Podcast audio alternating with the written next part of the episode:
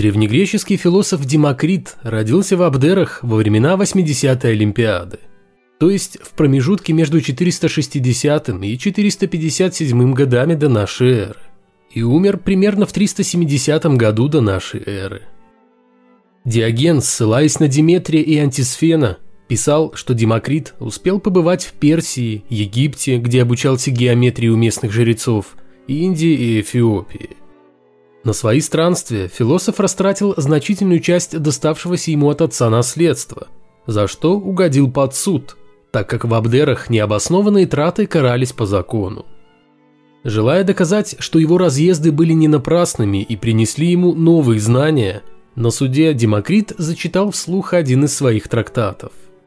Жители Абдеры судьи были так впечатлены его содержанием, что полностью оправдали Демокрита – доказавшего, что отцовские деньги не ушли в пустоту. На них он приобрел мудрость. Как и многие философы Древней Греции, Демокрит славился эксцентричным поведением. Долгое время он жил в садовой беседке, затем при храме и любил предаваться длительным раздумьям на кладбище, поскольку тамошняя обстановка, как никакая другая, способствовала размышлениям. Демокрит часами мог сидеть погруженный в свои мысли, а затем внезапно начинал хохотать из-за того, насколько смешными и ничтожными казались ему людские заботы на фоне невероятной сложности окружающего мира. По меткому определению Сенеки, таким несерьезным казалось Демокриту все, что делалось всерьез. За это его прозвали смеющимся философом, и на картинах всегда изображали улыбающимся. Окружавшая Демокрита суета, казавшаяся большинству очень важной, вызывало у философа смех, за что многие считали его сумасшедшим. Хотя сам мыслитель называл сумасшедшими других за их попытки господствовать над обширными землями, в то время как они не в состоянии господствовать даже над самими собой. Беспокоясь о психическом здоровье Демокрита, жители Абдер пригласили известного врача Гиппократа. Однако тот, после долгих бесед с пациентом, заверил горожан, что с их соотечественником все в порядке – Просто он один из умнейших людей, с какими ему Гиппократу приходилось разговаривать. А странное поведение лишь свидетельствует о погруженности в то, чем он занимается. К слову, в некоторых источниках Гиппократ называется учеником Демокрита, или во всяком случае тем, кто разделяет его учение. Согласно легенде, первыми учителями Демокрита были персидские мудрецы, оставленные царем Ксерксом в доме отца Демокрита – в качестве благодарности за теплый прием и гостеприимство. Впрочем, главным его учителем все же называют философа из Милета Левкиппа, ведь именно его теорию атома впоследствии развивал Демокрит. Философ бывал в Афинах и пересекался с самим Сократом, хотя сам об этом предпочитал говорить так. «Я знал Сократа, но Сократ не знал меня». Кроме того, Демокрит водил знакомство с Анаксагором – Лукиан писал, что Демокрит был настолько уверен в отсутствии духов и призраков, до смерти пугавших суеверных людей, что спокойно уединялся в склепе за городом и там ночью и днем писал свои сочинения. А когда какие-то юноши захотели попугать его ради шутки и, нарядившись покойниками в черное платье и личины, изображающие черепа, окружили его и стали плясать, прыгая вокруг него плотной толпой, то он не только не испугался их представления, но даже не взглянул на них, а сказал, продолжая писать, «Перестаньте дурачиться».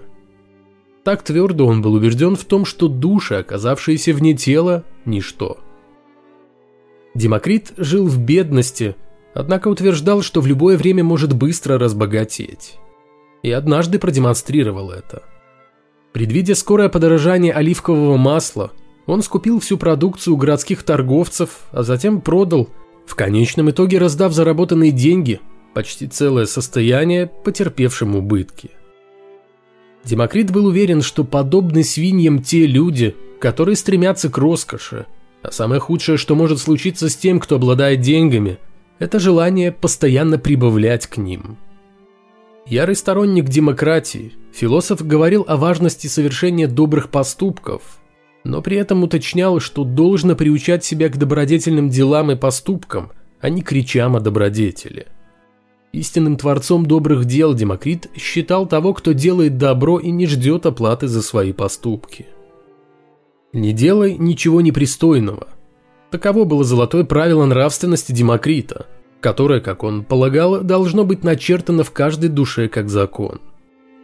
Как философ-аскет, Демокрит горячо отстаивал стремление к богатству духовному, а не к материальному – Вместе с тем, все свои рассуждения о нравственности мыслитель не сумел уложить в единую систему и ограничился лишь отрывочными советами о том, как подобает строить свою жизнь добродетельному человеку. Но главным достижением философии Демокрита является атомистическая теория, развившаяся, как уже говорилось, на фундаменте идей мыслителя Левкиппа. У Демокрита первоосновой мира стала некая мельчайшая неделимая частица – атом – существующее в пустоте, в небытие, вечно, поскольку что-либо не может не возникнуть из ничего и не превратиться в ничто, и ни из одного не может стать многое, ни из многого одно. Частица эта в представлении Демокрита была материальная, но невидимая невооруженным глазом. Атом всегда был, есть и будет, считал философ. А значит, и мир вечен и бесконечен. Рождения мира никогда не было, он также вечен, как и атомы, из которых он состоит. Атомы словно пылинки, носящиеся в воздухе и видимые только в луче солнца.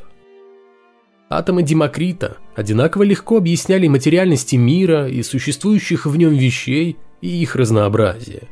Ведь до атомистической теории было непонятно, почему при существовании целостного и неделимого первоначала мы наблюдаем великое разнообразие вещей. Демокрит уверенно решал эту проблему, описав атомы как неделимые постоянные частицы, из которых все состоит и которые вихрем проносятся по Вселенной.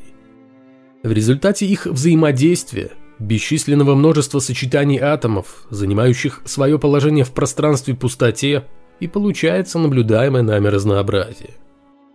При отсутствии строго научного обоснования Атомистическая теория, вобравшая в себя по сути наработки греческой, индийской и китайской философии, тем не менее оказалась в общем и целом верной догадкой и достаточно успешно решала массу философских проблем, на что были не способны другие теории. Даже смерть вполне объяснялась с позиции атомизма, так как утверждалось, что человеческие тела являются уникальным сочетанием мельчайших частиц, и они уничтожаются, умирают когда эти самые частицы, атомы, разрушают связь друг с другом и образуют новые соединения, другие тела. Человек – это всего лишь случайное сочетание атомов, которое рано или поздно распадется. Это было действительно нечто новое в философии. И такой прямолинейный взгляд на мир и человека не мог не раздражать идеалистов. Философ-язычник Фемистий, живший в IV веке нашей эры, сокрушался – Разве несправедливо обвинять Демокрита и других? Самое важное, они отвели на долю случая, а людям не придали ни малейшего значения. Бесконечные небеса, то есть миры и вихрь, и придержащий миропорядок не возвели никакой другой причине, кроме случая и спонтанности. Уже в шестом столетии ему вторил Иоанн Филопон – Изрядной долей сумасбродства надо, как кажется, обладать для того, чтобы причину того, что все совершающееся вечно в одних и тех же формах, видеть в спонтанности. Материалистическая философия Демокрита настолько раздражала его современника-идеалиста Платона, что тот, не упомянув Демокрита ни в одном из своих сочинений, тем не менее захотел скупить все его книги для того, чтобы сжечь. Праведный гнев прославленного ученика Сократа остановил лишь понимание невозможности полного уничтожения произведений Демокрита. К тому моменту его книги разошлись по рукам в большом количестве. Однако самое любопытное в атомистической теории заключалось в том, что в ней не нашлось места богам. Боги оказались не нужны ни для появления вечного мира, одного из бесконечно существующих миров, ни для человека. Объяснение было простым. Атомы случайным образом соединяются в человеческие тела, а затем точно так же распадаются. Более того, Демокрит утверждал, что богов придумали люди, так как не могли объяснить природу наблюдаемых ими явлений и приписывали их появление неким могущественным созданиям. Древние люди, наблюдая небесные явления, как, например, гром и молнию, перуны и соединение звезд, затмение солнца и луны, были поражены ужасом, полагая, что боги – суть виновники этих явлений. Исходя от этих явлений, древние пришли к предположению, что существуют образы боги, между тем, как на самом деле кроме них не существует никакого бога, который обладал бы бессмертной природой. Скорее всего, Демокрит до конца не отрицал греческих богов, но, будучи атомистом, вполне мог считать небожителей такими же созданными из атомов смертными существами, как и людей. Цицерон так описывал философские метания Демокрита относительно природы богов. Демокрит возводит в боги то образы и их беспорядочные движения, то ту природу, которая изливает и посылает эти образы, столь огромные, что они охватывают весь наш космос снаружи. Возможно, если бы Демокрит жил в наши дни, он точно так же, как и в свое время, смеялся бы над людьми, которые полагают, что их скоротечные и ничтожные по сравнению с величием вселенной жизни заботят некое могучее существо, будто бы создавшее эту вселенную. Как знать, быть может, для современного Демокрита поводов для насмешек было бы даже больше, нежели в IV веке до нашей эры. Считается, что Демокрит прожил более ста лет – его смерть Диоген описывал следующим образом. Был он уже очень дряхл и ждал конца, а сестра его горевала, как бы он не умер во время праздника Фесмофории, длившийся три дня праздник в честь богинь Диметры и Персифоны, и не помешал ей воздать богине должные почести. Он ее ободрил и велел приносить каждый день теплые хлебы. И поднося их к ноздрям, он сумел поддержать свою жизнь в течение всего праздника – а когда миновали положенные три дня, то безболезненно расстался с жизнью, прожив 109 лет. Похоронили философа за государственный счет и в качестве признания его заслуг установили на рыночной площади статую в его честь. «Некоторые люди, — говорил Демокрит, — не зная, что смертная природа подлежит уничтожению, но имея на совести совершенные ими дурные поступки, проводят свою жизнь в беспокойстве и страхах, сочиняя лживые сказки о загробной жизни.